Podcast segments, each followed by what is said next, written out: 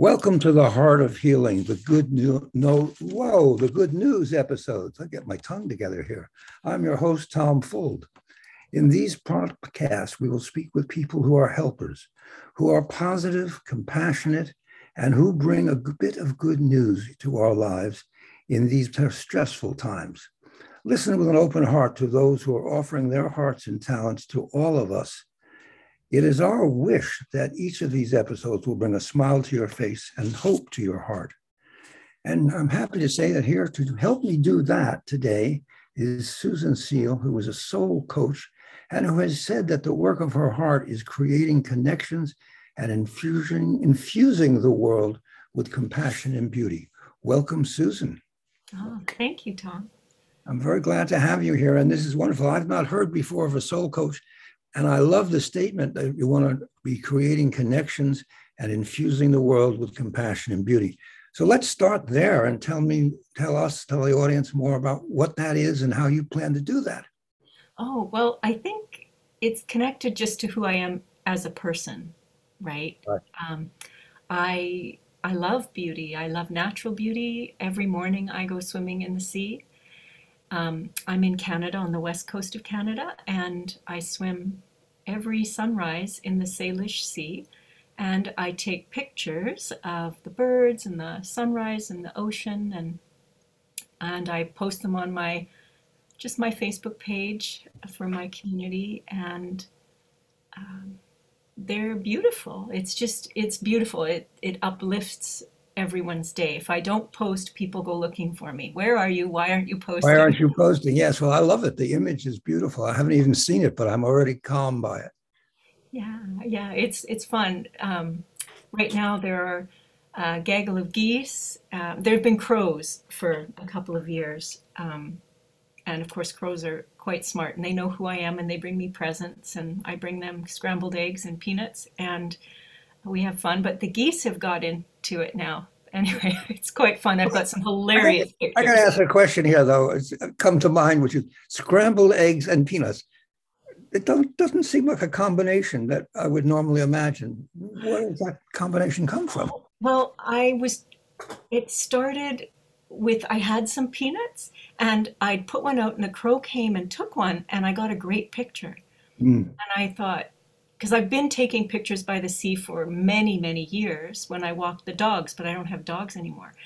And um, I got such a great picture. Someone painted me a picture of that. She's an artist and she gave it to me. And I, so, anyway, I just started bringing more peanuts and they'll play catch with me. They will follow me for peanuts. And they're in the shell, right? They're raw. They're not. Uh, okay, they're in the shell. Okay. They're in the shell. And then I had some leftovers one day and I wondered if they might like those. And it, I think I had a boiled egg and they liked the yolks. So I then one day I thought, well, you know, you're wasting the whites. So I just started scrambling them. And so I bring them a scrambled eggs and they take turns. They line up. They all take eggs and they take turns. And well, another another job title could be chef to the crows. Yes. a vast a vast array of talents that you have. Well, let's let's turn back to what it is you do besides feeding crows. I mean, that's all wonderful. well, you know, I think when you're actually living your life in where you're really connected to your soul, like to things that move you, to things that are valuable to you, that align with your values, you end up having quite an eclectic kind of life often. Right. right? Um, so for me, uh, soul coaching, I, I started coaching trying to be a regular coach. Um, I have a background as a school teacher, and I used to have my own music and movement school for 20 years. I did that, and I'm still teaching music. I still teach piano privately. But uh, when I trained to be a coach, I tried to do regular coaching, but I have a natural sort of psychic ability and um, of course, because I've worked with babies, because I in my music training I worked with babies. I've worked with babies for so long that my way of generally connecting with people is very heart based, and I can often see or hear or feel things that they're not saying. And uh, so in my coaching work, I kept getting feedback, oh, you're not like a normal coach. And so I've been, I for 10 years, I've been searching for the word, what kind of coaching do I do? And for a while it was intuitive coaching. Um, it was, it went around. And so I've settled on soul coaching because it's, this, the word soul is, it will attract a certain kind of person who, first of all, connects to that word Right. and and then it allows us they're open to the kind of work you can do when you're seeking for alignment in your business or in your life with uh, a soul infusion with you know And how would you, for the purposes of this discussion, just, uh, you know, tell us what soul is? What is soul? It's a wonderful word, and I think people have different interpretations. so for me i see a soul connection as that connection to the deepest wisest most eternal part of yourself. It's an eternal kind of connection. Uh, so you're not it's not that you're necessarily tuning into what you learned in high school. You're tuning into an energy that has been with you for all your life before you were born. If you believe in past lives i guess other lives but it's like that eternal big universal energy a god energy uh, um, buddha energy uh, i work with all kinds of people from all kinds of faiths i personally am a christian but i that word soul for me, I grew up with it as it's part of you. It's an essential part of you in our family. And isn't it, it that part of you is often covered, is often pushed down or not accepted as you're growing up? It depends on your society, of course. Yeah, I think what it is is our modern culture uh, pushes us to move more quickly than a soul based movement, like a conscious connection to soul might suggest. Although, when you connect to your soul, your life can move and change radically very quickly. Right. Um, yeah. But it's like uh, an example that I could just give to my for myself at this moment. It's like how do you do something? When I was being taught by my own father at one point, who was a musician, about music, um, I know about math, excuse me, which connects to music, obviously. But I, he would give me problems, and I would come up with an answer. And he said, "How did you do that?" And I could not answer him, and he was not happy with that solution. And that's what I kind of mean when I say it's been suppressed or it's not acceptable to know, to have that inner knowing. Yeah, I think for a lot of people that is the case, um, where their life is firmly based in what you can see and touch, Right. uh, instead of maybe what you're sensing, what your heart feels. We have science now, right? I think it's easier for people to connect with the idea of a soul-led life just based on the science that we have. Like the HeartMath Institute talks about how we know something terrible is going to happen before it happens. Our heart will tell us, Right. or if something beautiful is coming towards you, you can feel that too. Um, but I think you're right. There, it's we were we've lived in a culture that has discounted that kind of connection. Right. And, and has, has promoted the connection that's outside, the connection of Yeah. money, cars, uh, beauty, whatever that. Well, and I think too, for me, all those things, money, cars, they have a soul. Like money has a soul. Money Right. has cars, you know, that, that idea. And it's just that we distort some of that so that it's not its true essence. We're Well, not, yes, I don't think that most people who heard you just say money has a soul would go, what?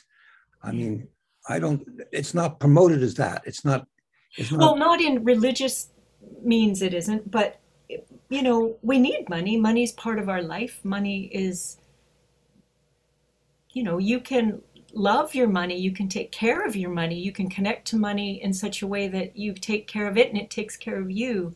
Um, I, th- yeah, Yeah, it's just that argument about if we Yeah. all we're looking for is money yeah, and we let go of the pur- other purposes of life, let go of the people and the and the love in our life, in, and only rush for the money. And that's not everybody's doing that, but some people have been taught to do that. yes, yeah. I think, well, I guess for some people that is a sole purpose, right? Searching mm-hmm. for money. But I think for most of us, we need things beyond that. Yes, I agree. I would I wouldn't I mean I'm really kind of a person who would accept if somebody said, "No, that is my sole purpose." But You're very Like, accepting. okay. I hear you're very accepting purpose. Who do you work with now? What other people and, and what do they look for? How how do you not how do you find them, but who are the ones who come across your path or you come across their path? Well, I mostly work with women. Um, I do have some male clients, but mostly it's women. And I've been an entrepreneur most of my life, self employed most of my life. So that's an aspect of uh, working with women that I really enjoy. So, women who have a creative uh, focus to their own life um, and they want to however they want to make shifts to grow their business or grow their own capacity to receive more in their life, either with their family or with their business, whatever. Um, working through soul. So I, yeah, I work mostly with women, intuitives, um, entrepreneurs, uh, people who believe in in the invisible, who feel that, connect to that. Right. And when you work with them, talk to me more about what you what you do. Oh, sometimes uh, there's a lot of healing work involved when you're working with soul Right. based kind of things. So sometimes uh, women will come and they will have had all manner of challenges in their life. Let's say a very abusive childhood in some way. And so when you have those that kind of inner scarring that you no one can see, you look normal, but you've got all this inner wounding. hmm When you go forward into your business, you can get to a certain point where that wounding will come up and stop you from doing things you want to do. Right.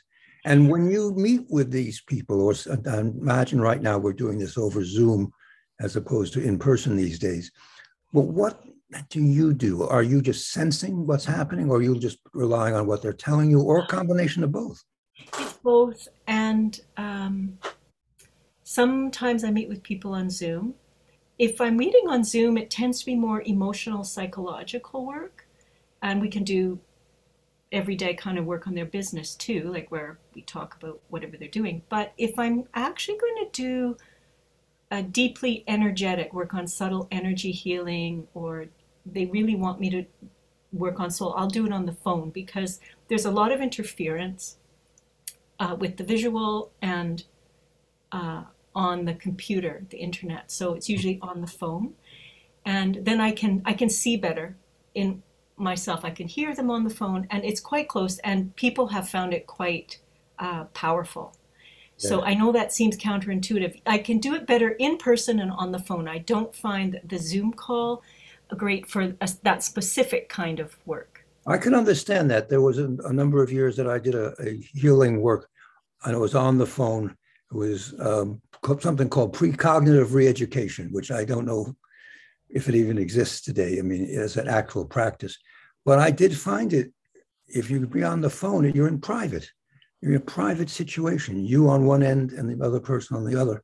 It does feel very private, and in that way, it feels like I can intuit what's what I'm not hearing and what I'm hearing. So I, you are freezing at this moment on our recording. Let's see if you come back. I could I could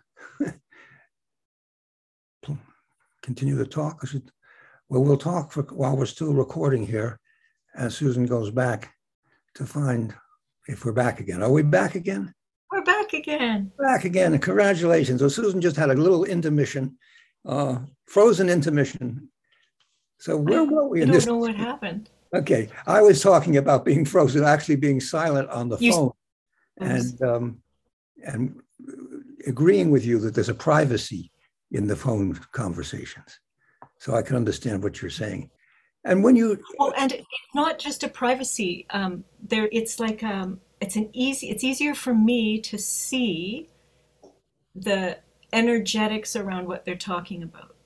okay, now you're talking about seeing, and I don't always, what in the work that I have done in the past, have thought of it as knowing as opposed to seeing. Oh, sometimes it's a knowing, but sometimes it's a seeing. So I, you know, like I remember one client we were doing work with her inner selves, and there was like a circle of them, and we were asking certain if there was anyone there who wasn't actually a part of her inner selves, if they would please just leave.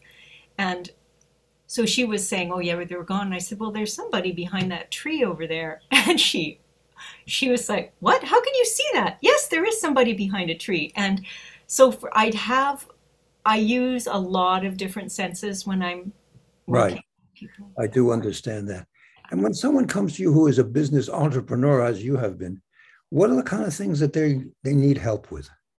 Oh, okay. Uh, sometimes they're feeling that they're up against um, an inner kind of block. Maybe they're having trouble getting a contract they want, so we might work with the energies of their business to release that flow. Sometimes it's inner child type work where we go back to very, very early memories or experiences Right. where they made a decision that was unconscious. And um, we just heal, we work on healing that, bringing consciousness to that so that they can have a sense that they can receive more. Um, sometimes, um, so there's like a healing aspect. Sometimes it's actually just strategy. Like, what do I do next? How do I do this? What would you do? Like, help me, like, talk it through where we're uh, creating a, an offer, so to speak, or their Yeah. next. Yeah. Well, sometimes, yeah, that's very interesting because I know that my wife has a business and I work talk. She'll ask me a question, and because I'm not in the middle of it, I can often see something or be aware of something that she may not, for some reason, been able to see. And then I'll say, "Well, what about this?" And she'll, "Oh, that's interesting." And it it, it, it free. It's like a jigsaw puzzle. It all comes together for some reason. Mhm. Yes, I think it's helpful to have have an outside perspective when you have a business. And you, sometimes she's lucky that you're actually you're obviously in business too, um, or used to working with lots of people. But not everybody has that though. Right. Right. So that's when you tend to go outside looking for a, a mentor um, or a coach of some kind. Well, it's true. Well, often in the past, in the in the structure that was the corporate world before, if you were in a good company, a good corporation, you would have a mentor and you would have a team and you could bounce things off of. I think a lot of that has changed today, and also a lot of that, no, people are not working in that way anymore. A lot of a lot of them are entrepreneurs and often alone or feeling alone, certainly. So the Well, and you know that sort of sense of being alone. Um, sometimes that comes from an inner belief that you're supposed to do it alone. Yes, yes. You're not, it's not okay to ask. There's this thing called, well, this thing, you know, the word shame. What, Yes. but if you take that as should have already mastered everything. Mm, So that's the belief we have that somehow we shouldn't ask for help because we should have already mastered this. And that's where, where I hear or sense shame coming from. But it is wonderful to have a, a support, whatever form that takes. And also, I I just have the sense have you ever done this with couples? Um, I have I done it with couples? I don't think I have. Although I have one client that sometimes we work on his business with um, his business partner who's a woman. So yeah. Yeah.